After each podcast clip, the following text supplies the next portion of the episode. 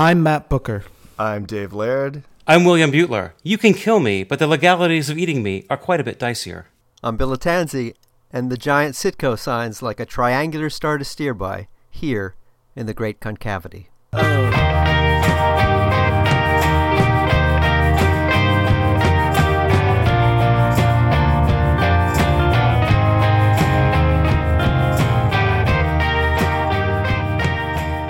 Oh, yes.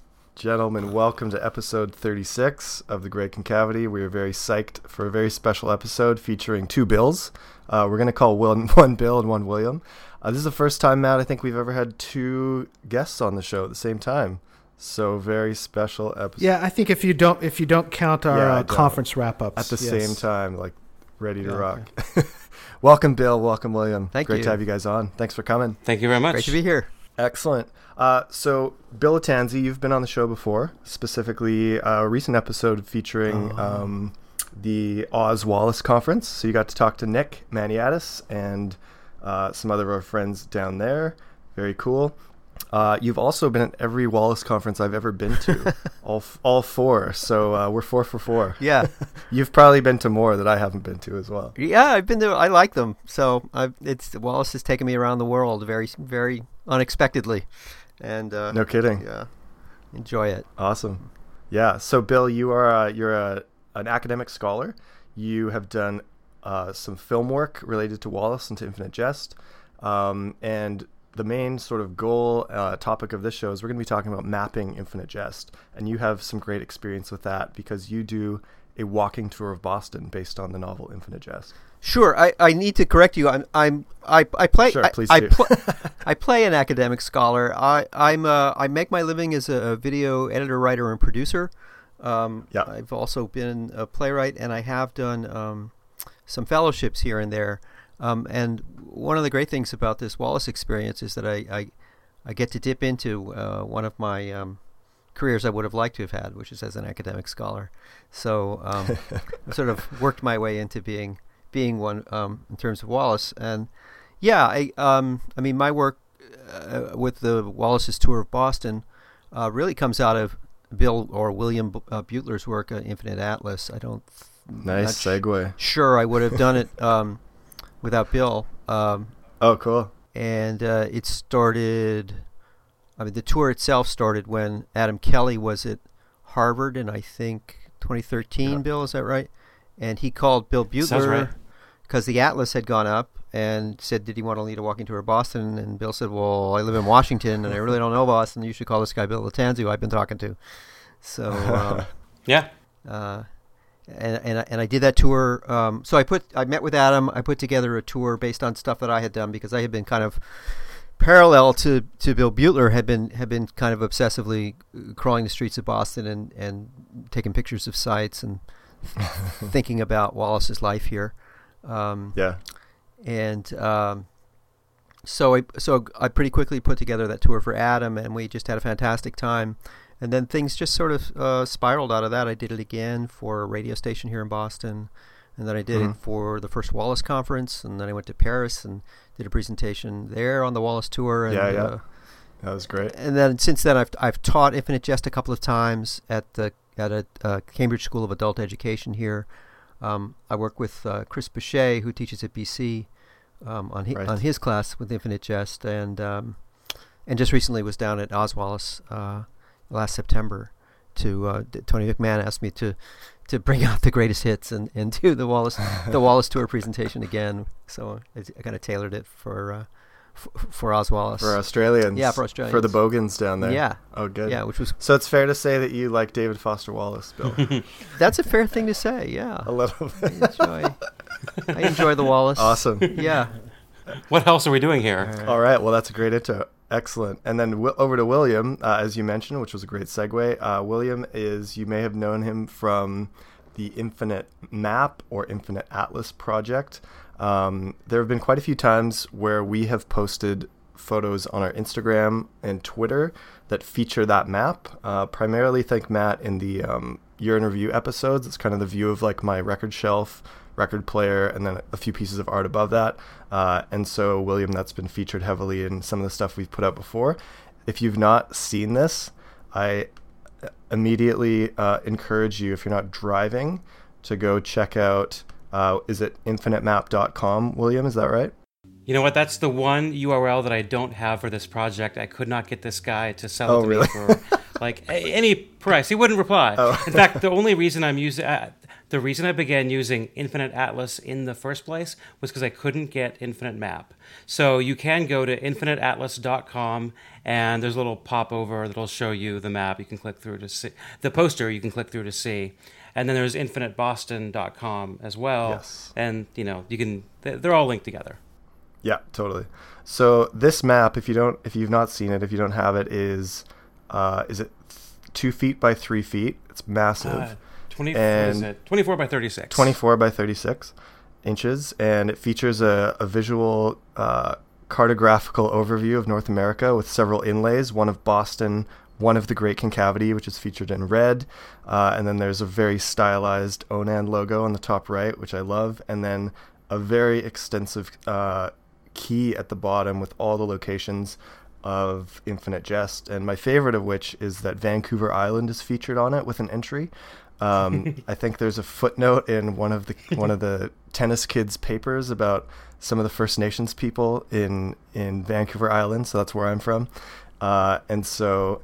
Uh, Matt, you own this map as well, right? Yeah, it's a beautiful map. Uh, It's amazing. I, I mean, I love maps in general, but uh, I mean, this particular map obviously special and near and dear to my heart. Um, Bill also made, and see, I call him Bill. I can't say William. Sorry, I, I- just, I just know him as I- Bill. like I'm gonna say Butler, Right. maybe. I'll say Butler and That works. Lattanzi. but- Butler's good. Um, I Sure. respond to all of these things. So, so Butler. I, I mean, I've known both of these guys a while. I feel like these are my old friends, and I wish we were Yeah. like hanging out in person here because uh, I've hung out with both of these guys multiple times in person. Um, but Butler also made a print of that Onan logo that you're talking about, Dave. That's right. Uh, which is pretty awesome as well. And I feel wasn't there Yeah. another print? Was it just one print that you made, Butler? So the poster of the Infinite Map is one print. The the Great Seal of Onan is its own separate print. Those are the only two posters. Okay. But uh, if you go to shop.butlerinc.com or if you go in through the shop on the infiniteatlas.com website, there's uh, there's tote bags. There's some T-shirts as well. One of them has the Great Seal of Onan. Another has a happy face and a tennis ball. That are uh, originally the idea was that they were uh, arranged to look like uh, an infinity symbol, but it it really just looks like a tennis ball next to a, a, a smiley face.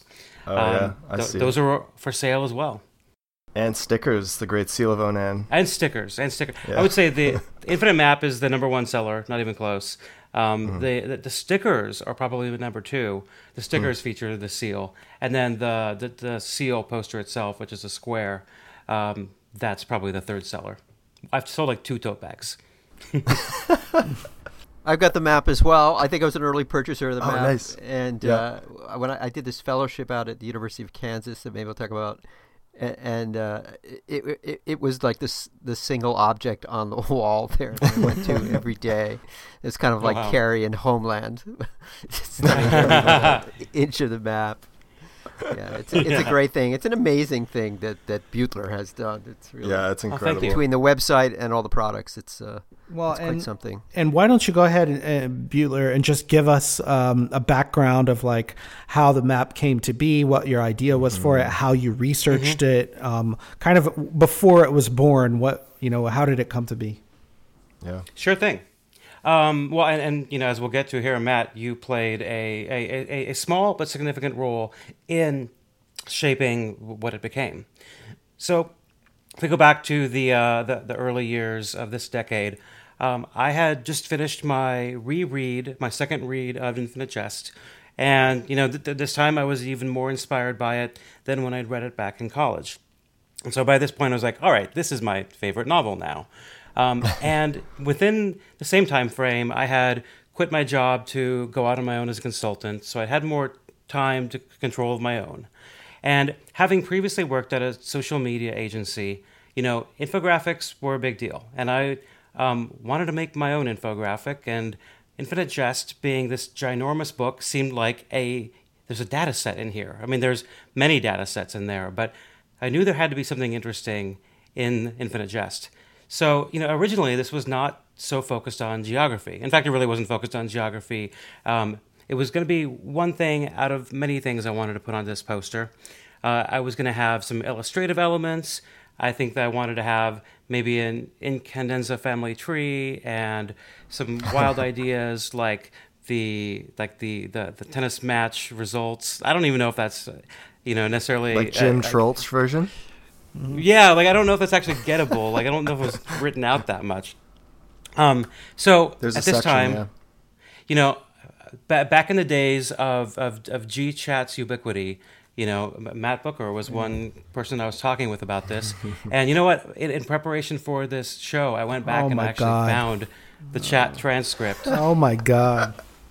it was uh, it was in the hour of uh, of uh, like 11 p.m. or so on October 6th of 2010 that I, I, first told you, Matt, that I wanted to make an infographic based on Infinite Jest. You remember this conversation? Yeah, I do. I do. Um, and, and when, in fact, when you, when you were talking about the family tree, then that just reminds me of like, I had, you know, just a couple years before that published the Greg Carlisle book, which has a family right. tree in it and which has yeah. like a map of the tennis academy in it. Um, right. So I had been pretty deep into this stuff for a few years by that point yeah, you you had some ideas in there, and you helped me. You're like, well, the you know, helped me realize what had already been done, including, of course, the the terrific Sam Potts graphic where he maps yeah. all of the characters and how they relate, and I, I was very impressed by that. And I, you know, chose not to be intimidated. I chose to see that as a challenge. Like, okay, well, there's one great data set. What's another? Mm-hmm. And so then again, uh, credit goes back to Matt again for giving me the, um, the, the, the, the, thread that I was able to pull in order to uh, uncover a thing that I did not realize going to this project, which is that you know pretty much every single location that uh, that David Foster Wallace mentions in Infinite Jest is either a completely real place, uh, a fictionalized version of a real place, or you know uh, identified closely enough that you could drop an xy coordinate on a real map and go this is where that thing would be. And that was that was a huge revelation. And so uh, together with a friend who was a, a college friend of mine who had also read the, the novel um, around the same time way back in the day in the late 90s uh, I, I, enlisted him to uh, help me out and go through the novel page by page, each of us separately, and pull out every single plausible physical location that we could find. And this was a very long process. This was Ollie uh, Ruff, right? Was it? That's Ollie Ruff. Ruff. That's correct. So, so Ollie Ruff was actually a member of the, the Wallace L mailing list back in like the late '90s, and so hmm. I knew his name before I knew yours. And sure. I, I, the fact that you two knew each other was like kind of bizarre to me because I had not even made the connection um, anywhere but online. And I thought for a while when Ollie Ruff first joined the list, I thought that was a fake name. Like, yeah. That's got to be a fake name, right? But it's, it's a real, great name. Real guy. Anyways, keep going. This is great. Yeah, r- real guy, and uh, and his wife is one of the co-founders of my company. So right. Um, while while I was working with mm. him on the on this project, I was working with her on you know turning my little consultancy into something a little bit bigger. Um, so Ollie helped me with yeah going through every single page and create, compiling a list of everything, including we were super scrupulous about making sure that we put all the locations in order that they were first mentioned, and that required a lot of editing over time. Uh, and then it also included uh, a lot of time arguing about, I mean, friendly arguing, debating, you know, well, where is this thing? Well, what do we think it is? And trying to be as, you know, accurate as possible based on what was mentioned in the book and based on what we could tell by poring over maps. Um, once we had that list together, I enlisted some friends who were uh, who who work with GIS systems. So, if we go back to it was like the like May of 2011, I think was when I had figured out where all the locations were. And at this point, I had like 600 you know different locations of which I could find wow. I, I could find XY coordinates for the great majority of them, over 500 for sure.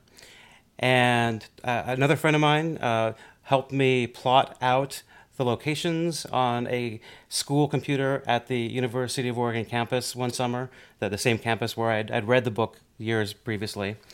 Uh, a month later, then, I took my uh, the the only I took one trip to Boston for the for the research aspect of this project, and I got a. This is before Airbnb. This is before Uber and Lyft. So I got a, a budget hotel, a budget motel hotel out in Chelsea, and every morning I got a taxi that would take me to, you know, Allston Brighton was certainly the place where I began, and you know, Cambridge and even South Boston and the Back Bay and downtown and I just ran around with a camera and my notes and tried to take photos of everything I could. And that was about it was a four day trip in late July of, of 2011. And when I got back, I started piecing it together, and it took about a year having all the research put together to you know put it together. And I realized at this point that it needed to be three parts. You know, the, the original map concept, the original poster concept, had been taken over by the map. And so I focused on the 250 most important locations from the novel.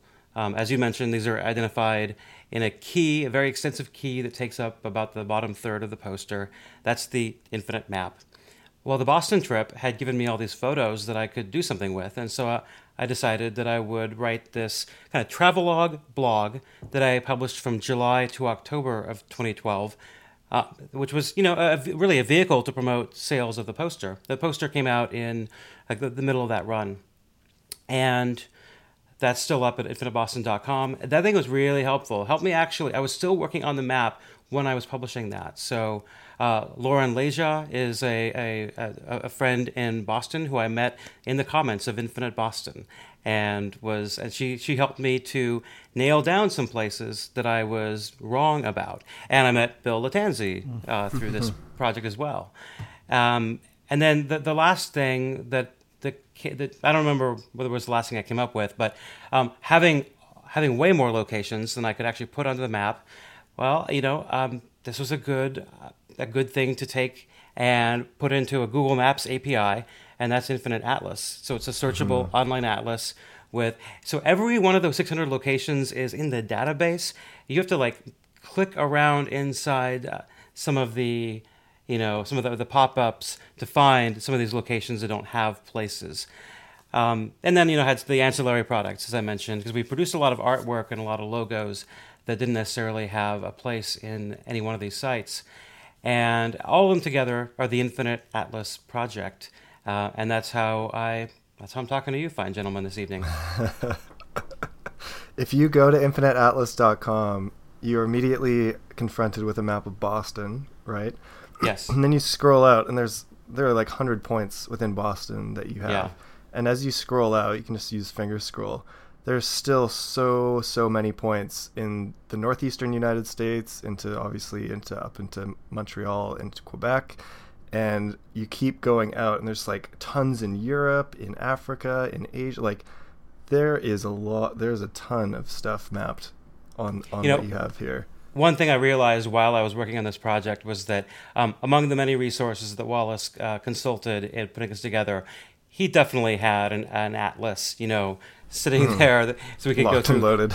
yeah, and, and it's an older atlas too. I think he, I don't know which, you know, actual atlas he used, but my bet would be that it, would, it was an older British atlas because the spellings of some of these places, especially in the, the Middle East, are you know different spellings than the ones that are in common usage, at least in the United States, circa 2018 or circa 1995 or certain you know 1990 when he was writing it.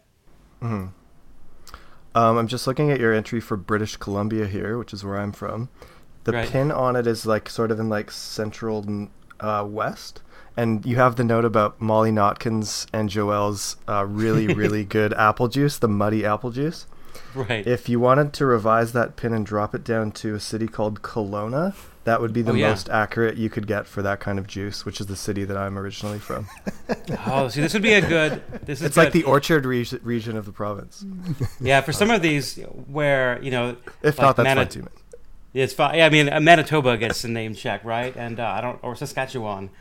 Yeah. Most of, and you know, it's just like, well, where do you put that? You know, it just got mentioned. Sure. So the you know the mapping software has its own default for what the center of the province or the state is, and that's why right. that's why most of these are where that's they are. The, oh yeah. Except cool, for the cool. ones that are down to like you know, the exact physical location of where Yeah, you like know, Granada House was, for example. Yeah. hmm That's funny. Yeah, you would not know that fact unless you were from Kelowna. A thing I didn't quite make clear was that it was Matt who told me what that the where the Granada House was originally. That was the thread. I don't think I quite Oh, made yeah. that clear. And he showed it to me on Google Maps, and I was like, "Holy shit, that's the uh, that's it." And I knew I had to go visit there, and yeah, that was really the starting point for all the rest of it. Yeah, and I think Cool. I, the timing of this is uh, it was right around. I had just talked to DT Max about some of the because he had done a similar trip as you did of going to Boston and like going to see some of these places, and um, I, you know that's I wanted to to hone in on that for um, both Bills, Butler and Lattanzi, and um, let's let's hear from Lattanzi a little bit here too because to me this is a very key part of what people are really interested in about the book is where is Enfield Tennis Academy and where Yeah. where is Yeah. Ennet House and you know how do they connect and so uh, Bill Lattanzi if you wouldn't mind jumping in here and just telling us um, what you thought or expected and then like the real deal about those two places. Sure. Um, well, when I was first um, looking, I couldn't find uh, uh, Granada House. I don't know why. The description's fairly clear in the book, and it was it was Bill Butler that, that tipped me off. So it goes from Matt to Bill to Bill, and and once I once I found it. Um, I, I was kind of amazed that at that time, unlike now, you could just go into the uh, parking lot there. At it's called the Brighton Marine Health Center, just like the you know Ennet Marine Health Center. He just changed changed it from Brighton to uh, to Ennet. Um, and apparently, I guess somebody said somewhere that he liked the idea that it it said marine when it was nowhere near the ocean. But of course, it refers to the to the division of the military. It was it was a, um kind of a, a VA Oh, hospital originally. Um, but uh, going there, you can sit. I, at that time, you could just go sit in the parking lot. You might be able to, to still if you if you drive a car in there. But they have a, very active security uh, detail that comes out and confronts you if you just wander in now. But um, at, at the time, you could sit there and read the section of the book um, and and look up and see exactly what Wallace was writing about. I, I, I mean, really pretty much exactly um, to the you could see the rail where he says the the methadone addicts hung out and waited for their to, to, for the doors to open you could see the little patch of grass with it didn't have the sign on it but you could imagine one that said um, grass grows by inches but dies by defeat Love it. and the, the bay um, windows. The bay Well, windows, yeah, out front. Well, if yeah. you, yeah, well, it is. I mean, he describes what he describes it as a dead planet with seven um, uh, moons orbiting around it, and that's the way it is. This is one big giant building. I don't know if it was partly boarded up when he was there. I don't think it was. Um, I think he may have imagined that, although it was on hard times at the time. Um, and then these ancillary buildings, two big ones, and then there's a there's a road just like he describes um, that was unpaved at the time. It was broken up, I guess, um, the pavement, and then uh, a, a set of uh, in parallel little brick buildings, all of which are various forms of rehab and kind of halfway houses um, or treatment centers. And the last one on the left is um, number six, which is uh, where Granada House was, and which he changed to uh, Ennet House. Um, it's uh, it's got whitewashed brick in the book. It doesn't have whitewashed brick in the novel. It's just regular brick. I talked to uh, Deb Larson, who who uh, ran Granada House then and runs it now, and she said that uh, it had never been whitewashed brick. So he changed that detail. Number seven is not crushed. It is it is there. The building that they, they sneak into, um, it's still there. Uh, and and what interests me a lot was um, the way that he transformed the reality into this slightly altered world of infinite jest. And when I was out at that first Wallace conference, I went out to his um, where he grew up and where he learned to play tennis there at that park in uh, um, Urbana. And uh, you look around, and there's some there are some whitewashed brick buildings there. So I always imagined they, that he liked the whitewashed brick, and that's why I did it. But anyway, but eh, but on to um, ETA, the Enfield Tennis Academy. So yeah, he talks about it um, kind of looming over um, Ennet House uh, at the at the flattened top of a hill. So if you go to the flattened, if you go up as high as you can go in that area, uh, where you come to is uh, what is now a closed monastery. At, at, the time, it was kind of it was open when I was first looking around there around 2008 or nine, um, and it's called St. Gabriel's Monastery. And it uh, anybody's welcome to walk in, and you can walk out to the back parking lot and see just barely across uh, the river in Boston um, the the spires of Harvard, where he had been uh, a year before before his uh, breakdown and eventual. Um, mm commitment to the Halfway House, so or the Granada Halfway House. So, um, I mean, a lot of what I do is is wander around, think about Wallace wandering around those places, and um, Granada House is uh, tremendously small and crowded, and probably sweaty, and a lot of people smoking, and it's kind of gross. And I think that um, I imagine that Wallace walked a lot. I imagine he walked and smoked cigarettes and and and and thought, and and so I imagine he wandered up there the same way I wandered up there and discovered this place and and, and thought it might be um, a fine setting for ETA. Hmm. Butler, anything you want to add to that about uh, Ennet House or ETA? Yeah, sure. Uh, well, you know, there's another. Uh, so, uh, speaking of things that you know astonished me, not just that you know, oh, there it is, but you know, the the the level of detail that he wrote about this particular block, this particular neighborhood, where someone who, you know, decided to like look up like St. Elizabeth's is on the backside of that hill. Uh, the Franciscan Children's Hospital is directly across the street. And, you know, Fidelis Way Park with the monastery, of course, it's not cardioid, it's not shaved off, and there's no tennis academy for sure. Um, but, you know, there are some basketball uh, courts up there that, you know, kind of look like they, you know, they're, they're superficially similar to tennis courts. And the, the most significant location on this hill that it does not occur, is not mentioned in Infinite Jest, is actually Brighton High School. So there is a school for children of about the, the age that you know many of the ETA kids would be. That's that's there. So I think if you kind of take those, take take the monastery hill and the high school and the park, and you mix them together, you have sort of uh, you have all the elements of ETA. You have many of the elements of ETA. Yeah, I think that's that's that's true, and I think too. I mean, he's he's he's he's riffing uh, both off his uh, his education, certainly, you know, the academic part of it. But I, we also know that he went from, you know, thanks to to DT Max, we know that he spent uh, part of a summer at John Newcombe's Tennis Academy in Texas, which um, hmm.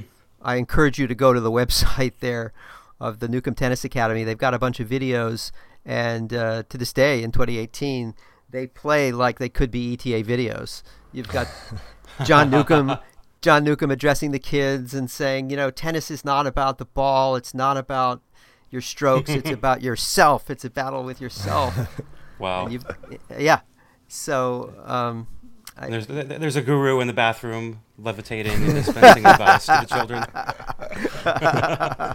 I don't know. Yeah, I do know he was there in the summer of '76. So um, I, I, wonder if they huh. had a puppet show on, uh, on July 4th for the for the for the bicentennial. Right. I'll have to dig up somewhere. I had a, an old screenshot from the first round of Google Street View on that, and maybe I still I could dig it up. But what struck me about it was that really the front of the building it was really hemmed in, and it was facing like Com Ave, right? And yeah, yeah. that the I, mm. I, didn't I didn't get it. It was so far back from the actual street and like up on a hill a little bit, like from the Com Ave point of view, it's like behind bars almost, and it kind of looked like right. that bay window faced out on the prison. And the really the entrance, as you say, is on the parking lot side where there's like that back staircase that that is mentioned. So I mean that that sort of orientation I found really surprising actually. Uh, one small thing: the ravine is not nearly as impressive in real life as what I imagined when I was reading the novel. The ravine is about, you know, seven feet, and it goes down to a brick wall. It's exactly what I was going to say. Yeah, it's it's quite yeah. striking. Yeah.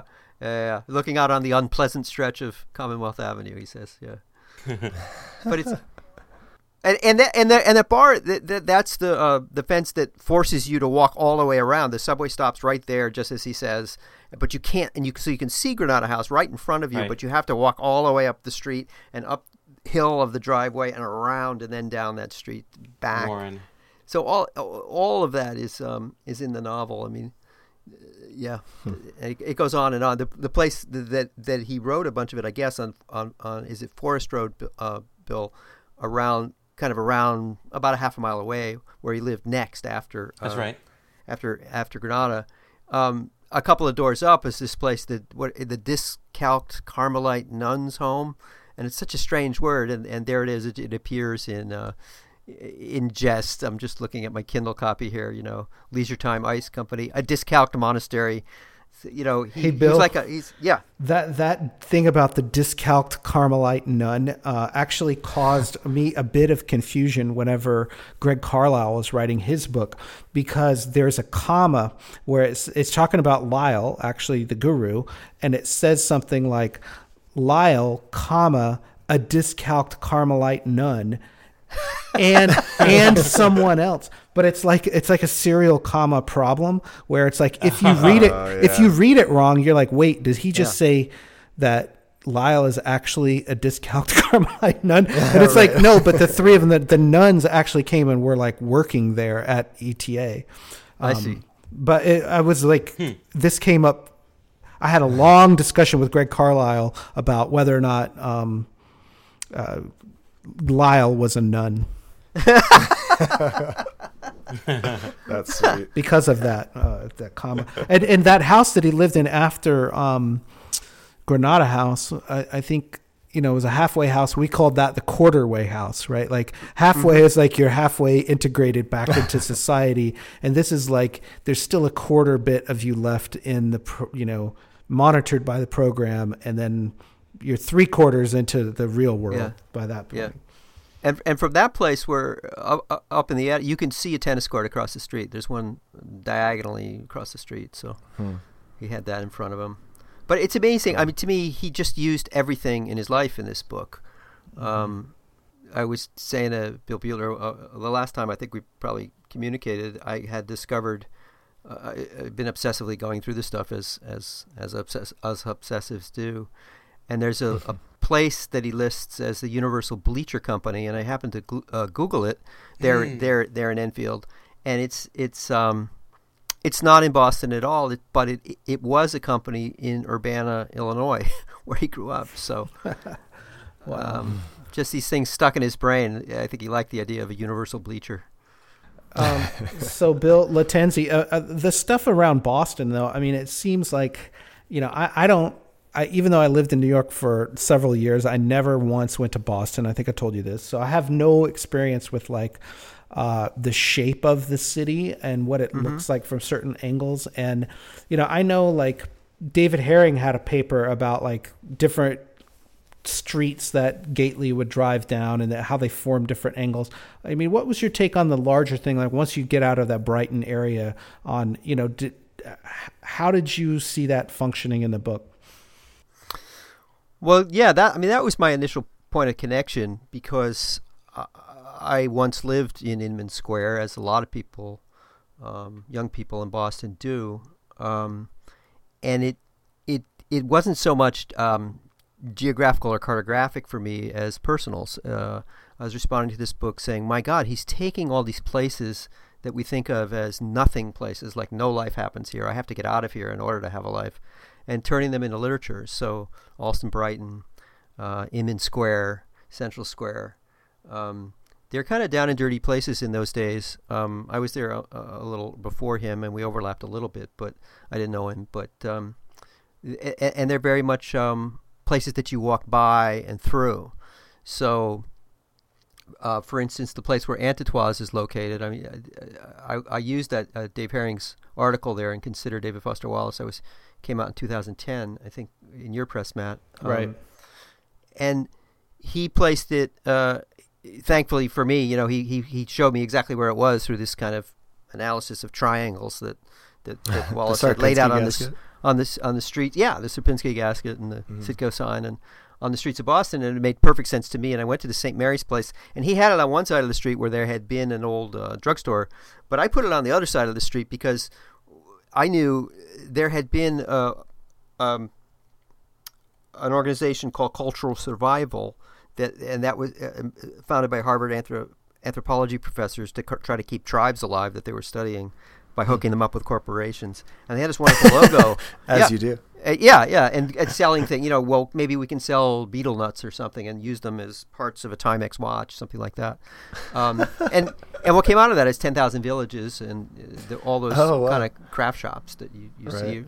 Um, so it's actually a great thing. But but um, I I thought this is he must have this is I know that having lived at Inman Square, if you want to go to Boston, the fastest way to do it is to walk up Prospect Street to Central Square, which means that he must have passed cultural survival dozens of times while he was living there in that six months.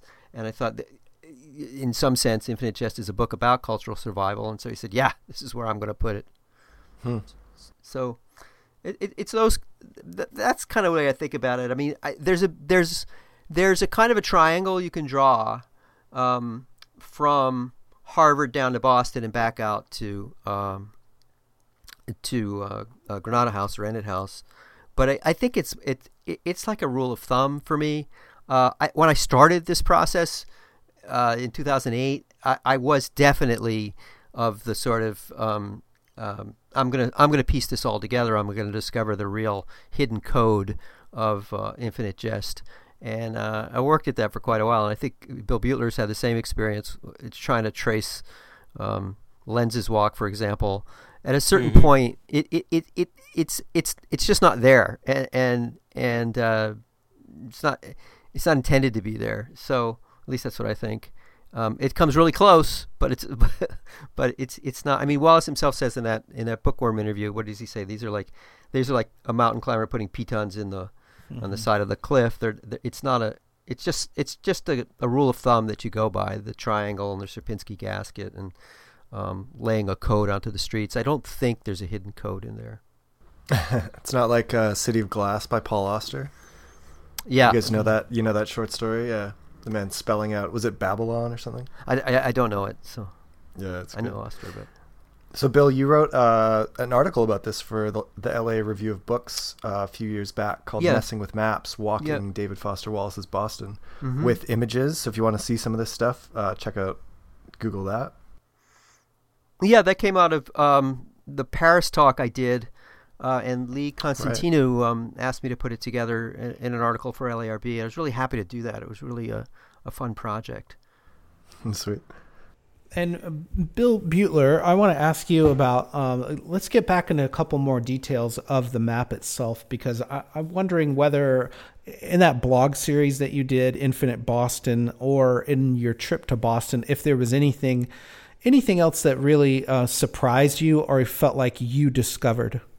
Yeah, so there. I'll get to the last part last because there was one discovery I I found that I was, um, you know, I that genuinely surprised me. Um, but I do want to, you know, address to, uh, you know, Bill talking about how some of these things just aren't there. If you read through some of my Infinite Boston entries, um, I think the one about the location of Antitois Entertainment uh, or Entertainment, if you prefer. I do.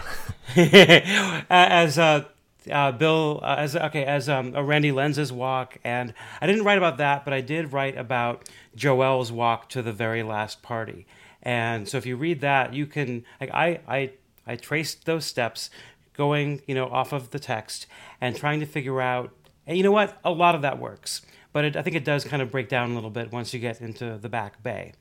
So it is, uh, I mean, like I said, the hours and hours spent trying to figure out where these things were, hunched over Google Maps, you know, combined with my, you know, efforts to, you know, I couldn't, I, I had four days and I was on foot a lot of time. So I was limited, but, you know, found most of these things, I think. Uh, two, th- two, two places that surprised me. One is across the street from the old Granada House, Ennet House. Um, you know, I was surprised by some of the places that could have just been completely made up, but very much weren't. And uh, the first one that surprised me um, was, you know, my, my very first stop on that very first day, of course, was Granada House. So I, I walked around that neighborhood, and the first thing I saw that genuinely like shocked me was the father and son market. This is in the novel where you know where where uh, Avril buys her Benson and Hedges, and where uh, Hal goes for candy and Mario goes for tea. It's there. I, I walked in and I bought some bottled water there. At least as of uh, twenty, I haven't, I haven't been back to the neighborhood for a couple of years, but as of 2011, it was it was there. So Alive and one. well. Yeah. Is it good? I'm glad to hear. Very glad. the real discovery, though, that I would say that I that I made that was a um, a genuine discovery rather than just stumbling across the thing to find it's real. I'm pretty sure that I found the location of uh, the, the building that Wallace had in mind when he was writing about Kenkel and Brandt's apartment. And so in the novel, it's described as being an attic apartment in Roxbury Crossing overlooking Madison Park High School's locked and cordoned playground. So I think on my fourth day was after I had pretty much hit everything in Cambridge and Allston Brighton um, and Back Bay as I as I as I wanted to. I kind of took a cab just all around uh, South Boston and into Roxbury and into through JP, and so I did I did go like make a stop in Roxbury. So as as Bill Lattanzi will know better, you know Roxbury's a neighborhood. Uh, Roxbury Crossing is the the T stop, and so uh, uh you know the Mad- Madison Park High School is there uh, within a f- you know few blocks of the Roxbury Crossing T stop. Uh, there is a hill uh, right next to it. And uh, there's a new Dudley Street in the book. Well, there isn't a new Dudley Street, but there is a Dudley Street. And so I directed the taxi down Dudley Street. And well, okay, so there's not a there's not a playground at the high school, as there there probably wouldn't be, but there's this um, three-story building. Um, I'm actually looking at my. Uh, there's a one, two, three, four-story building, or the fourth story is in fact uh, like a clearly an attic, where there is a, a fire escape or these stairs that you can walk up from the outside to get to that attic. And it overlooks both Madison Park High School, which is just down the hill, and right next to it, there is a playground. And so this location has all of the elements of Kenkel and Brandt's apartment, you know, very, very slightly modified. And uh, what, what else could this be? I, it was a weird feeling because I kind of felt like I was looking at a thing and knowing what it was, you know, to my knowledge, for the first time since Wallace had, you know, come up with the idea in the first place. Hmm. Did you, Bill Butler? Did you find? I'm gonna ask a question. Did you find when you saw these places? How did they match up with your imagination of what you thought they oh. looked like, ha- having read the book? I mean, like I'd already said with the ravine, I, I do recall vaguely what my original conception of you know Ennet House was, and it was a lot different. You know, I, I'm somebody who read this is a true story that I've never told anybody before. I'm somebody who read Stephen King's The Stand, imagining uh, Texas redneck Stu Redman as Bo Jackson for some reason. like I just don't necessarily The like baseball you know, player. the, Football the baseball player. and football player. I Bo, Yeah, yeah, yeah. Bo knows super flu. Yeah, I, Not I, BoJack knows? Horseman though. Yeah. Not BoJack Horseman, indeed. So I, I don't really place a lot of stock in my own mental images of things. I don't think that you know when I'm reading, I, I tend to see things more in, in ideas and concepts rather than visual images. And so, you know, I and and I first read the, the, you know the first time so long ago, and now it's been almost ten years since I you know gave Infinite Jest the the second full reread. I I I I'd, I'd have to like think about it before I give you another good example. It's uh, it was. I mean, I wanted to go in large part to put some actual visual, you know, uh, uh, associations with these places, and I mean, it certainly did that for me, no question. I I all, was initially really disappointed when I went to see these places because I'd Yeah. imagine, I, even though I I kind of knew a lot of them anyway, I'd walked by a lot, of walked a lot of the same walks over the years, and um, but there's something magical about about the dream world of, of literature that you, you enter into, and you, you um, so, but at doing the tours, I find that. Uh, I always feel a little silly taking people on these tours because like, well, here's a building and here's another building and here's another building. but by the end, uh, you know, when we read passages from it, you start to see the ghosts a little bit, or see the elephant, as the recreators say. You, you just hovering about six inches above the uh, ground, you you begin to see the novel in the real place, and that uh, I, I love that. Yeah, certainly. I found most of the locations I went to um, in in real life seemed much nicer than they are described as being in the book. Especially Al- Al- Al- Allston Brighton, which I have the impression, and Bill again, you would know better than me, was you know fairly run down. Um, Yeah. and, and it's still a little bit funky these days, but Yeah. you know, like like every other major American city has you know gentrified significantly from the you know early 2000 onwards. So when I went to go visit Boston for this trip, it was it was it was July. It was blazing hot. It wasn't anything like the you know uh, November of Interdependence Day that you know you know you're that I think you're supposed to get from it. Like I think you're supposed to get you know gray skies. Despite the blue skies motif of, of the book, you know that's more like uh, Arizona than it is like Boston, and so yeah, it was. I, I had the sense that when I was there, I even though I was uh, in the same physical places where Boston was or where Wallace was, it wasn't the same place, right? It just that that was a place and time that no longer existed, and so the best I could do would be to visit them and you know try to recreate you know the mental image of what it might like to have been when things were more run down.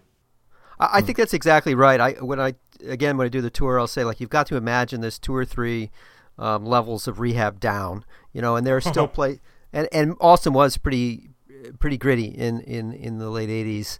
Um, And what can you guys tell me about the smell in Allston? Because I've never been.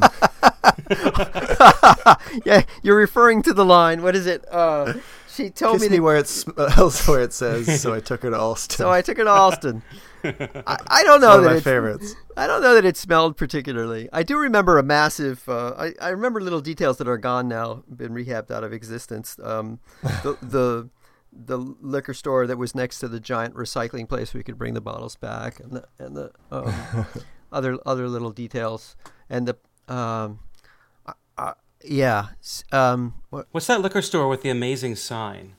oh, uh, Blanchard's. Yeah. Blanchard's. That's The- right. That's it. which which did burn down around that time, and what did seem to be rebuilt in 48 hours, as if by ants. and it, it was one of those places where you could go and uh, get. They sold all the college kids, and they didn't care if you had an ID. I, I, it- Blanchard's, if you're Back listening, then. I'm sure that's not true, but All this stuff you guys are talking about uh, makes me uh, reminds me of one of our listeners who uh, will sometimes tag us on Instagram, named Sander Cohen. He's currently going on a six month tour of Infinite Jest locations across America with his Awesome. family. oh, awesome. Um, so he the other day he tagged us in one uh, of him in Arizona, like on some bluffs overlooking, uh, you know, overlooking Tucson and the hills. yeah. Um, so that's really cool. Like as you guys are talking about, what's it like to actually go to these places? How do they Mhm. match your expectations of them? yeah. So there are there are people like you guys out there who are who are checking these places out even right now. Well, It's very cool. And in fact, uh, that's why I want to interject and um, speak directly to people who maybe don't have a lot of other experience in um, the literary world or have never come across other um, people who discuss the details of every location in a novel obsessively. And I would dir- dir- I would direct your attention to um, the walking tours of Dublin that are available for James Joyce's um, Bloomsday events. I would direct you to uh, the people who have mapped out Yoknapatawpha County and all of Faulkner's works, and Uh, every every little detail of uh, American literature that has survived, people have wanted to see where it's really what it really looks like, and that's why we have you know even Flannery O'Connor's childhood home, I believe, is on the National Register of Historic Places, and to me, it's just another sign that Wallace is sort of part of our uh, you know literary canon, for better or for worse. And uh, his home like we've all been at least the three of us i'm not sure about butler but we've been to the wallace conference in illinois at bloomington normal where now there is on the visitors website for the town of bloomington normal there is a david foster wallace tour with a map produced by the town that you that you can Oh, wow. go and check out you know places that where wallace lived and worked and taught and favor, favored. So uh, to me, it, it might sound like, oh, we're really obsessive fans. And to me, this is like part of a long tradition, maybe even going back to like Shakespeare and Don Quixote and, you know, yeah, right. that, that there are people who are interested in what, what does it, the real place look like? So uh, I, it, it's not weird to me, but I think to other people, um, some people, it might be like, wow, that's really obsessive. I mean, Like you guilty have as a charged. problem. yeah, i- it's it's not not obsessive, uh, right. uh, but uh, yeah, I mean, mm, yeah, the fandom thing. I mean, to me, I think there's something about the book that when people get into it, or on Wallace in general, that you want to get closer to it. You haven't got a, you know, you haven't got Yeah. enough of it. You have, and you feel like you don't quite understand it. I mean, it took me three tries, like a lot of people, to read the book, and when I finally did, I, I just went straight back to the beginning and read it again, and then it, and then still wasn't enough, and I wanted to go out and see these places, and and it's been gradual for me, and and then uh, when the biography came out in 2013, a whole lot of new 2012. 2012. 2012, Mm, a whole lot of new interesting things um, um, Well, appeared. Well, and I this is part of my larger argument, Bill, is just that, uh, especially like with the society right now, like we're trying to get this David Foster Wallace Society um, to be a, a strong, vibrant thing. And you know, it's part of a tradition. Like even in, in academia, there are tons of single author societies, uh, two or three hundred of them affiliated with uh, American Literature Association um, that all have conferences and produce journals. And so to me, it's it's not that weird.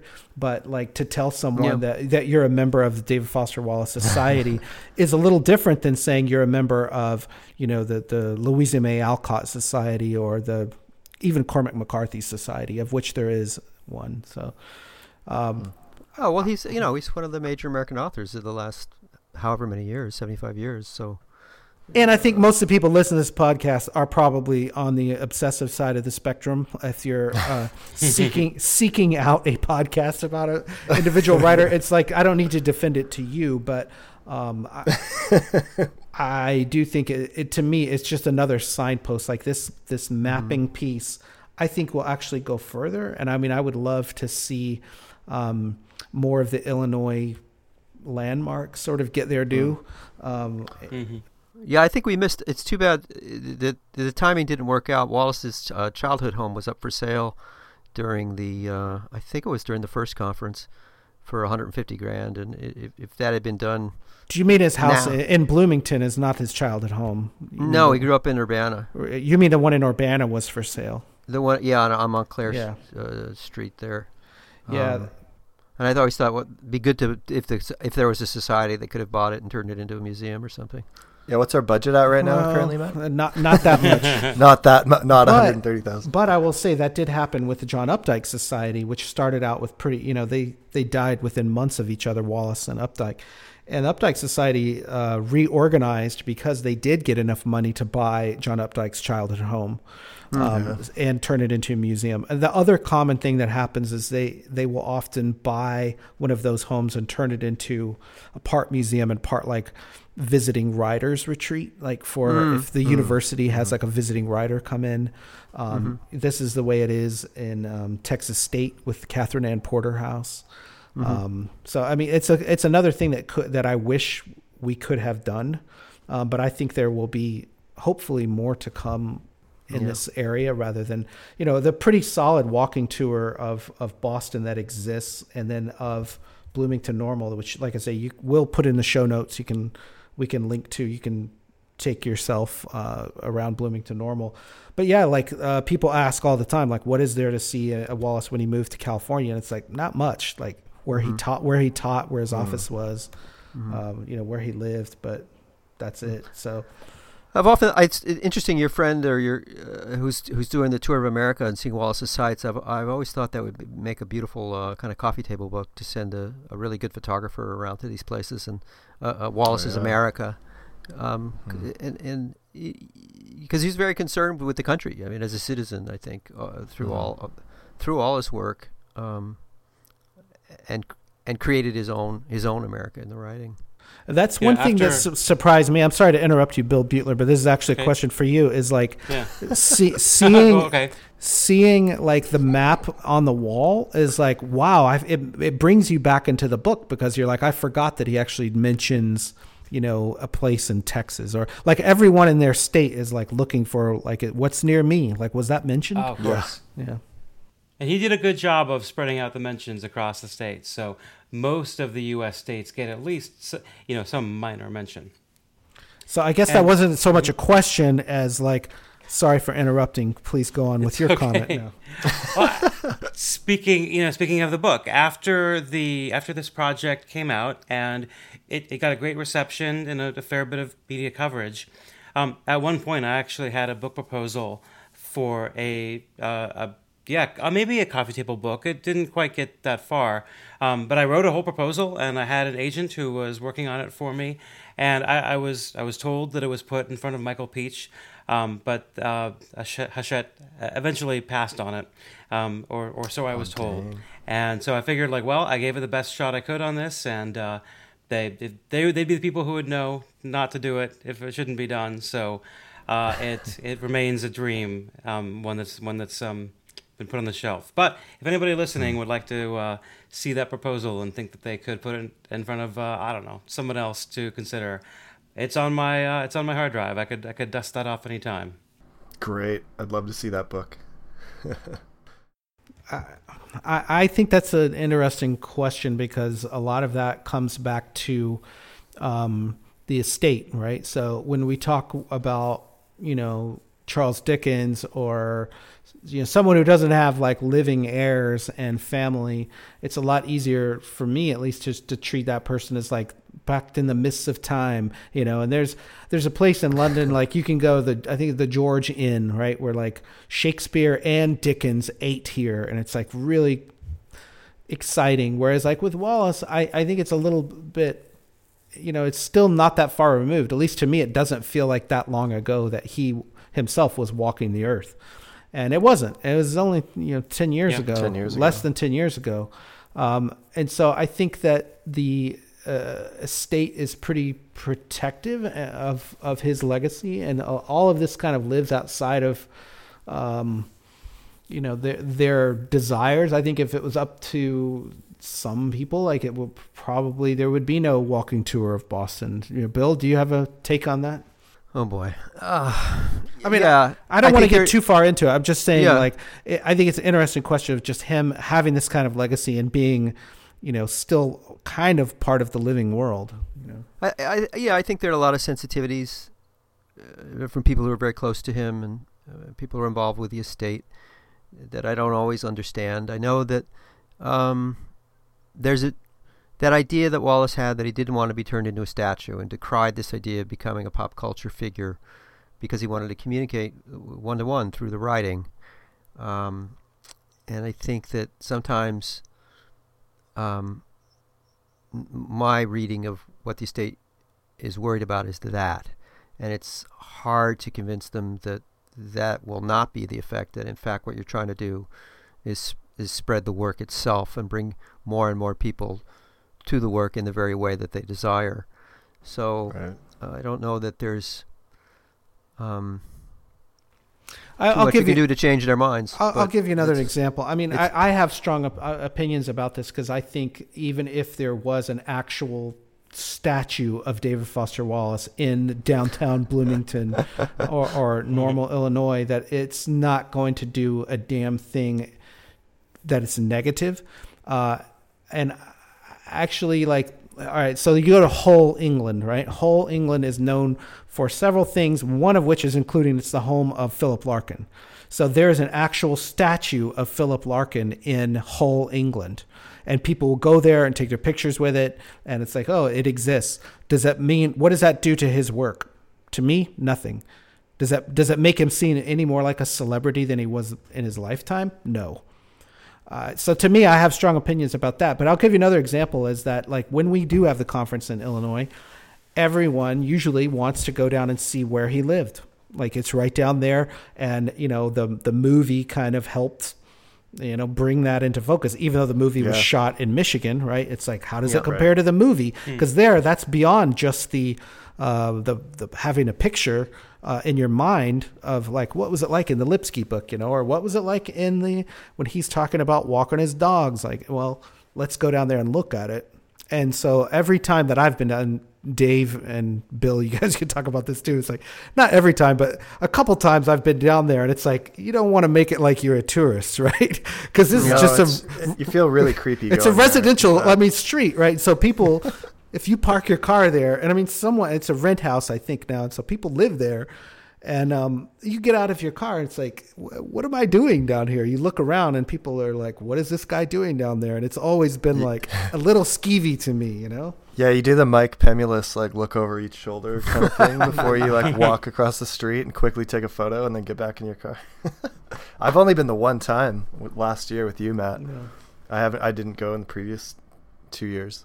I felt that reason. way very much when I was, you know, at certain locations in Boston, uh, mostly the you know, the former Granada House. And the fact that it was no longer the Granada House made me a lot more willing to go set foot there because I'd feel like I was intruding if, I, if, if people were still, you know, living there.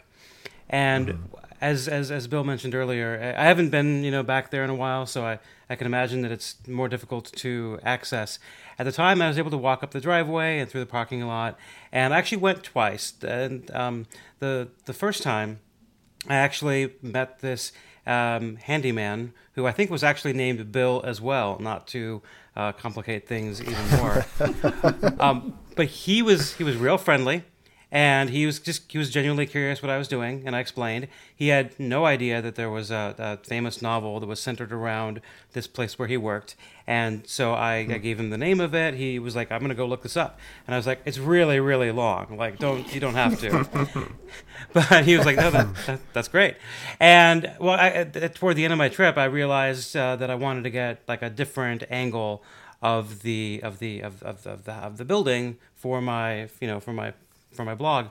And I went back, and the second time I was uh, collared by a couple of women who were working in the um, in in the Brighton Marine Center, and they they were not so friendly. They uh, they made me sit down on a park bench next to the Marine Center and wait while they like talked to you know somebody, and they just they they asked me no more. Just would you leave, please? And you know what? I had the photos I needed, and I did not want to cause any trouble. That's the most trouble that I caused in the entire trip, and I felt awkward enough about that.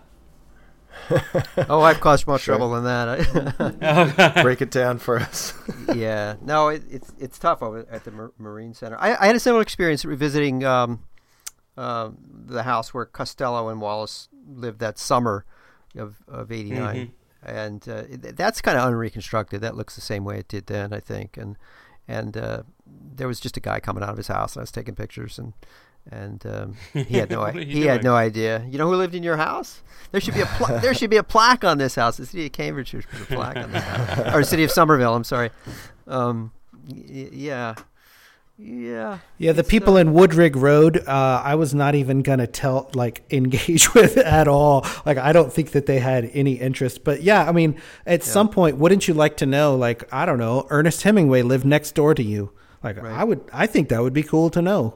Mm-hmm. Definitely. Well, I, I, the, a positive way to look at it is that it's a kind of a building of community thing, and Wallace certainly mm-hmm. in jest is in favor of communities. So, yeah. Um, that's a good spin on it, Bill. I like that. Yeah, no, I believe it. I think it's true. I I feel like the people I've talked to along the way, you know, form a little community, and um, you know, when I was shooting out in front of there on Montclair um, Street in Urbana, a very elderly gentleman came by and turned out to have been a um, colleague of Wallace's father uh, in the philosophy hmm. department, and hmm. and and uh, you know, we talked for quite a while, and he had no idea that the son was a novelist, uh, none at all. Really? Uh, wow. Yeah, yeah. Holy. So, I mean, so it was a nice human connection to have made. You know, that wouldn't have, hmm. I wouldn't have made otherwise if it wasn't for Wallace. So.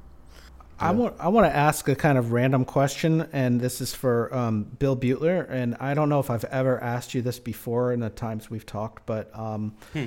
for people who don't know, Bill Butler is a uh, kind of also expert in Wikipedia and um, oh really? Yeah and it's sure. I, do you still do any any wikipedia consulting or, or talks and stuff on wikipedia?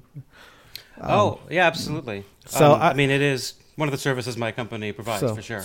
so wikipedia i want to i want to ask what is your experience with i don't know the editing any of wallace's wikipedia pages or infinite jest? Did, did you um, you know what was your experience of the, did you get involved in the talk of them at all or moderation of them Very minimally. I, there was prior to the publication of the Pale King, I was one of the primary authors of that page. Like I, you know, took all the news coverage hmm. that had been put out there before its release, and then, um, you know, added as much as I could from it. Uh, and that's really about that, about the most of it. I mean, as I my, my, my volunteer editing of Wikipedia tends to be rather uh, sparse these days, as I, I'm involved with it professionally. So it you know kind of fork all of my all of my Wikipedia time tends to be you know, paid. paid. it's paid, right? right. I'm That's working better. on. Yeah. Problems for clients rather than, you know, things of my own own fun. But you know, a couple times a year, I do roll up my sleeves and do a project just for fun folks who live in the Washington, D.C. area will probably be familiar with the phenomenon of the jumbo slice pizza that's available in the Adams Morgan mm. neighborhood where, where I, have I live. I have talked to you about this. And, okay. And, and, and I remember I was one of several people who talked to you about Coronet Pizza in Manhattan. Yeah, that's right. Yeah. That's right. Well, I, I, added that into the page once yeah. we talked about it. So yeah. Um, so I wrote the about a year or so back. I, I wrote a fairly detailed, uh, exhaustive as far as the subject is concerned, article about um, um, the the jumbo slice pizza in Washington D.C. So if you read that, that's that's basically all my work. well, let, let me let me follow up with one even nerdier question about this, um, okay. which is, is sometime around that time where you talk about you created the the Wikipedia page for the Pale King is that um, I created a Wikipedia Facebook page, no, a Facebook page for the Pale King, which somehow ah. around that time, Facebook, since you also do social media consulting, you probably you know the history of this, but Thank sometime, you for the ad. yeah, no problem. sometime around there, that they Facebook brought in all of the Wikipedia like content, and it just my fan page like got merged with some like Ugh. your page, which was the Wikipedia page of the book. And it was like you couldn't hmm. even create a fan page for something that also had a Wikipedia page. Like, what was that about? I, I do remember when when Facebook decided to create all these you know they, they want you to tag everything that you can. And you know wikipedia being free content um, is sort of the one thing that all of the major tech companies can agree on. You know if you if you uh, open up spotlight uh, on your apple computer and you start searching it'll bring in wikipedia search results. And so facebook will bring in search results as well. As a nonprofit educational Foundation, you know, Wikipedia is one of the most ubiquitous brands out there, but it's not trying to conquer the world in the same way that you know Bezos and Zuckerberg and Tim Cook are. So it's uh, it's it's weird that it, it's it's like I say, it's it's sort of the lingua franca of these major tech companies. And I don't know what that ever really did for Facebook. I, I feel like it was a, a thing that was sort of left. Uh, I, I, I think when it happened, the idea was that you could then edit that page more on Facebook, with, with Wikipedia being the basis of, of, of, these pages, but nothing really ever came of it. And within the Wikipedia community, I can't recall anybody talking about it in the longest time. So, anyways, that's kind of random, but it was interesting to me because I remember talking with you about um, the Pale King, and that yeah. was sort of coming out uh, around the time that we first started talking about this stuff, and around the time you started your company, which I have to say, I feel like I know you like before you did this, and like I was yeah. very. I remember talking to you about you starting your own company, and I was like very like there was a moment where I was like fingers crossed that it all works out and and, and, and, but I mean but I mean in a good way like I was like I yeah. really wanted it to succeed but it seemed like a really bold move for like someone who I knew who was like our age who when it just started right. his own company and you left a pretty comfortable life to go and do that and I felt like I just want to tell you like I'm kind of proud of you for doing it like it's worked out Oh, and thanks. Like, yeah, like I, I really admire your company and like what you've done with it. It's really awesome. Oh, I, I very much appreciate it. I, I should say that this project, the Infinite Atlas project, um, really marked a, a turning point in the in my in my business career. So as as you hmm. note, or I'll fill in a little bit. You know, I, would worked as a journalist and then in social media marketing in DC, and you know, ha- having got into Wikipedia and realizing that you know there was this. Uh, um, there was this challenge where articles about companies weren't always very good, and yet Wikipedia has this conflict of interest guideline that says, you know what, don't edit this page if it's your own company. Um, you know, I, I, I set off on my own in 2010 as basically a one one man consultant for the first few months, and added uh, Ollie Ruff's wife as my first um, full time hire. And you know, up until the point where we where I was working on Infinite uh, Atlas project, you know, it was it was really just me and her working on uh, Wikipedia pages for clients, and then this project put me in touch uh, with several people who eventually would come join my team and go from being you know this um, you know relatively um, you know low profile uh, consultancy to become Butler Inc., the um, content marketing, social media, digital marketing agency that it is today. And you know the, the skills that I developed through trying to organize this whole project, uh, again, uh, certain contacts that I made were were crucial. And without the Infinite Atlas project, Butler Inc. would not exist as it does today. Hmm. Uh, that's that's, cool. that's incredible, and the map itself is, like I say, a truly uh, it's a beautiful object. And for anyone who's a fan and wants to um, to have it, it is, it is still available on your website. Is that correct? We'll put a link to it in the show notes, but definitely it's uh, infiniteatlas.com, right? Yep, there's a link at the top to the Infinite Shop. Okay, it's in the shop there, right? And browse around the Google Map uh, implementation is beautiful there as well. Yeah, but, it's super cool. Um, and Bill, how many uh, how many prints did you make specifically of the map? What's what's the number? So I am I'm I'm but in the long term project. So I've sold right now, as of right now, I've sold uh, approaching 700 posters. Each one is numbered as a unique edition, and the maximum number that I will sell is 1,079 for reasons that should be apparent to any any yes, listener sh- of this. They should. yeah. And so yeah, I mean we're uh, it's been you know five years since it was released. We're well over the halfway mark, and you know we still sell um, a, a few a month. And sometimes we get bursts of sales, and like I go searching Google to see where we got mentioned and you know we'll run the occasional Facebook ad against it, especially around the holidays, and it, oh, makes, yeah. a, it makes a great gift. Let me let me add, uh, it's cur- it is currently we talked about this before. It's currently thirty five dollars in the uh, in the store. However, uh, for a limited time after the release of this uh, podcast, um, I will knock. Uh, let's say 20% off of the sale price for anybody who uses the word concavity when they go to uh, go to buy it. Uh, and if they use the word convexity, uh, I will add twenty percent to the sale price. you damn nut. Oh, in oh, addition awesome. to the exchange rate and unfavorable shipping oh, fees oh, I know. Canada, so just another way that Canada gets screwed by the U.S. You. But Dave, you're not in Canada anymore. Tell, we were supposed to talk about That's this at the true. top of the I'm show. Currently in Canada. Tell us oh, where shipping and handling to New Zealand is, is, is insane. You do pay shipping and handling, folks. Yeah. Yeah. Tell us, tell us where you're sitting right now, Dave. Tell us a little bit about what's going on. Oh sure, yeah. Currently, we're uh, my family and I are in uh, Dunedin, which is in the South Island of New Zealand. It's about five hours south of Christchurch.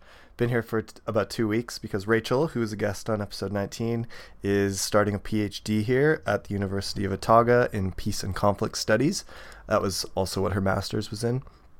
Uh, so me and her and Flannery packed up and We've been down here. It's summer, so I'm, I'm currently sweating in our little uh, campus apartment, and um, it's like 22 degrees outside, and it's gorgeous. Uh, and I just come from January in Canada, so it's a welcome change to be in you know shorts and flip flops again.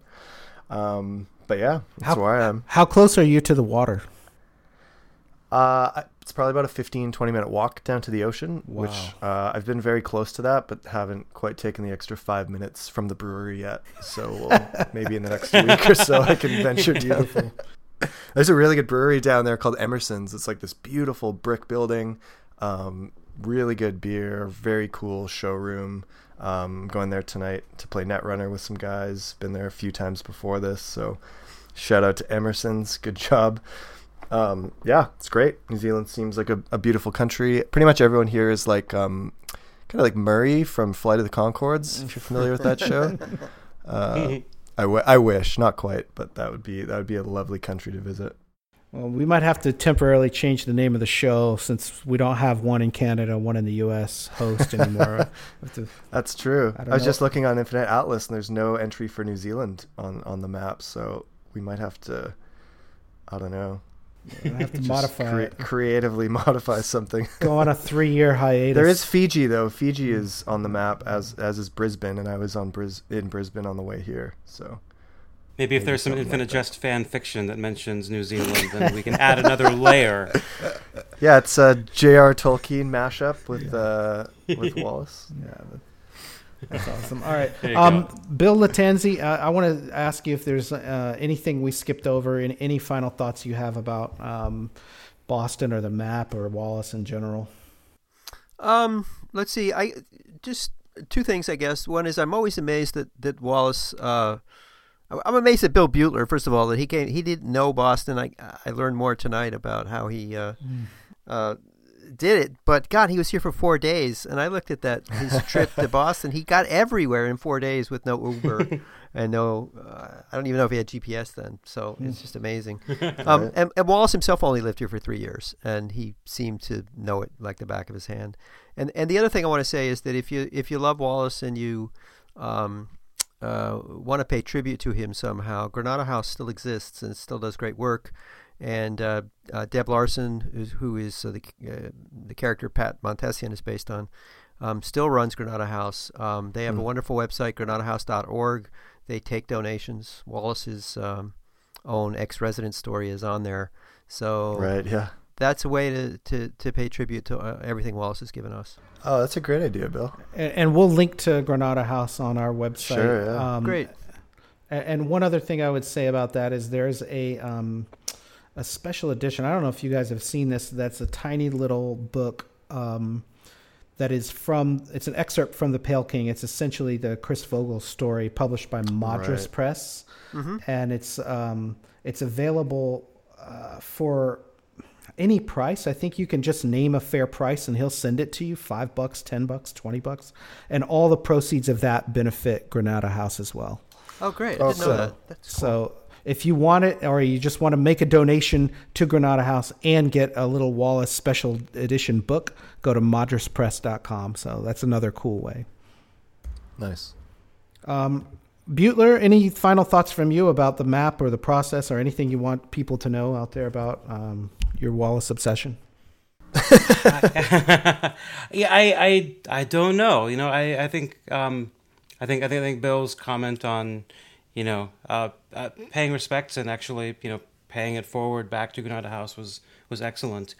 I think, you know, I'm just, you know, there's this project when I when I began it, I had had no idea what would really become of it. I certainly had, you know, high hopes for it. I've always been fairly ambitious. I guess if I had this one, you know, one small footnote to add to it, and uh, this is regrettably about me again, um, but one reason why. So, eh, That's okay, man. That's why I'm here.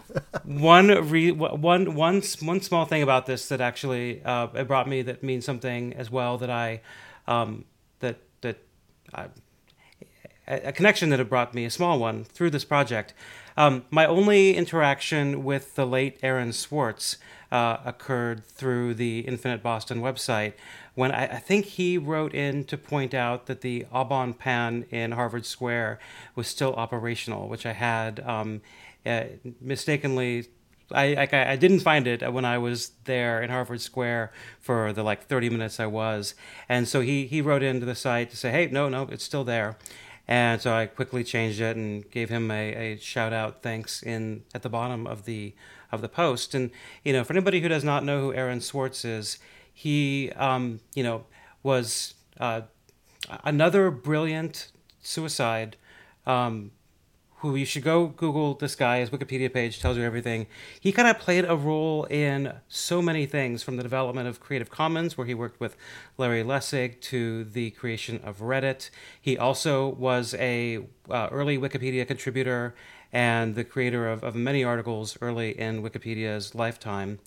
And you know, to the Wallace community, uh, he bestowed what I think is one of the most important essays about the book, where he puts forth in less than a thousand words an extremely persuasive argument about what happens in the year between the uh, what you know the AFR descending on ETA and you know Hal's um, interview uh, uh, in in the year of Glad, and so I mm-hmm. I'd, I'd, be curious if you guys you know what you what you think of that, but I've always thought that was brilliant, and he was brilliant, and it's very um, very sad that he's gone, and so I cherish. I didn't know that. that I, oh no, I'm super familiar with, with wow. this, and, and he posted it in 2009. I've sent a bunch of people to that explanation because anyone yeah, who really wants, anyone who really wants to get into the weeds of like what what what happened at the end of Infinite Jest, that to me, Aaron Swartz's theory or mini essay is in the running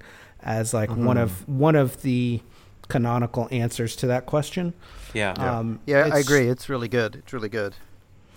Um, there's another one. This is a, another footnote to a footnote to a footnote, but um, there's another one. I don't know if any of you guys remember uh, that was posted on Wallace L by a guy named Jason Preston, uh, who's now Jason Costin, and I'll give him a shout out to say he wrote a thing comparing the graveyard scene to in Infinite Jest the, to the graveyard scene in the end of The Good, the Bad, and the Ugly. Huh. And and huh. the tri- the triangle scene in that and the ghost and the wraith and the, the the whole theory I was like this might be like the best like undergraduate type reading of, of Infinite Jest that I, have seen. I, will have to dig that one up, but we'll definitely link to Aaron Swartz's um, yeah. Uh, post, and I, I want to say that he had even posted on Wallace listserv, and uh, hmm. super super sad whenever um, he passed away as well. So yeah, mm.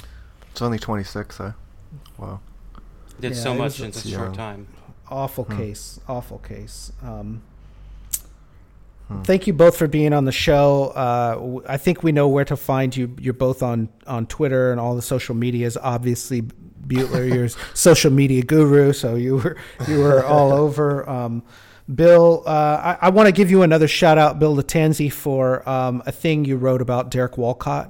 Oh yeah, uh, I really loved that piece. I think it was on WBUR, mm-hmm. um, and I, I, I was a, I haven't got to talk to you about it, but I would love to to go more down getting to talk about Derek Walcott with you too. So, uh, you mentioned at the top of the show you were a playwright or you did some some work in the theater, and that that's obviously uh, a big part of Derek Walcott uh, too. So, uh, yeah, hopefully we we can talk about that more at some point.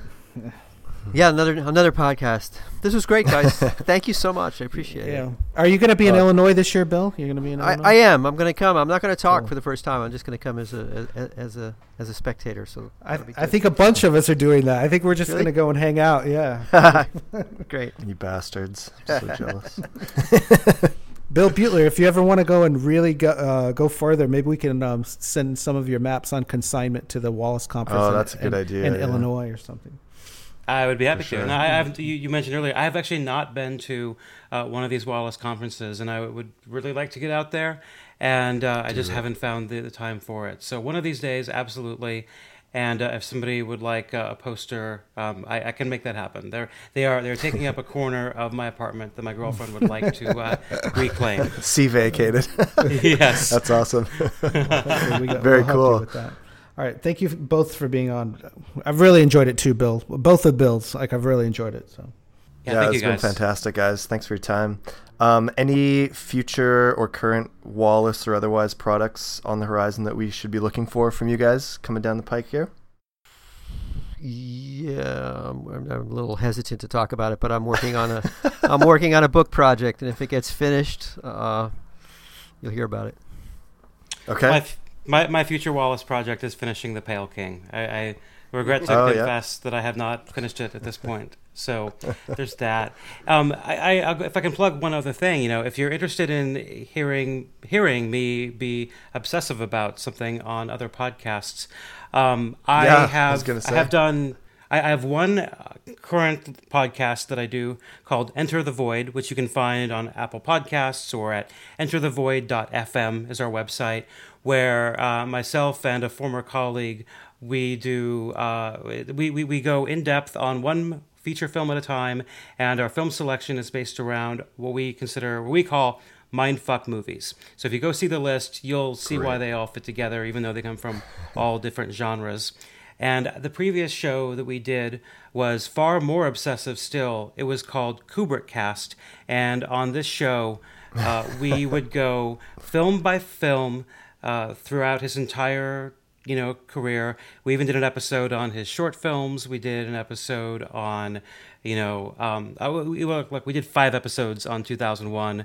We did multiple episodes on The Shining and a whole episode on the making of the Shining documentary. So if if you if you like obsessiveness, you know Stanley Kubrick is another uh, artist with who with whom I um, am still obsessed with. And so I feel like that was a spiritual successor to the Infinite Atlas project, even though it Huh. wasn't specifically Wallace. Right. Huh. You guys have 69 episodes on Enter the Void, which is, you know, over double what we have on Concavity here. So just pumping them out. That's awesome. Uh, I see that you guys have quite a few on Twin Peaks, The Return, which I'd love to talk to you about sometime. But I mean, I know there's like full podcasts dedicated to discussions of Twin Peaks. So many. Um, yeah, it's pretty sweet. That's your guys' header right now on your Twitter page. Is uh, the Black David Lynch is David Lynch is kind of the anchor of that of that series, even though we're Yeah. doing you know, and and and the, the podcast is named for the film Enter the Void by by Gaspar Noe. So if you if you're familiar with that film and you're like, whoa, that movie was crazy, well, that's the kind of movie that we talk about on this show. Awesome. Yeah. Thanks, thanks, guys. That's great, guys. Uh, Yeah. Matt, where can the people find us online? We're at con- at Concavity Show on Twitter and Instagram. Um, I guess we have a Facebook page. We don't use it that much, but if you're so That's true. inclined, um, we we also love getting email. I think we're concavityshow at gmail.com. Uh, and We we, sure get, are. We get a fair number of people who write in, and that's always fun. And uh, in fact, in my inbox right now is probably two or three uh, people to whom I need to reply that um, have really interesting projects going on around Yeah. Wallace. So there's Yeah. all kinds of stuff uh, out there happening, and we like to hear about it. Probably best in a long form text rather than 140 characters. Or I guess now 280, 280. But Right, either yeah. way, um, feel free to reach out on all those channels, and um, uh, I guess that's it, Dave. That's right. Yeah, and as usually, we want to thank Robin O'Neill and Parquet Courts for their art associated with our show for letting us use it. Uh, very generous as always. This has been episode 36. Thanks everyone for listening. Thanks again, Bill and Bill. This has been fantastic. Thank you. Thanks, guys. All right.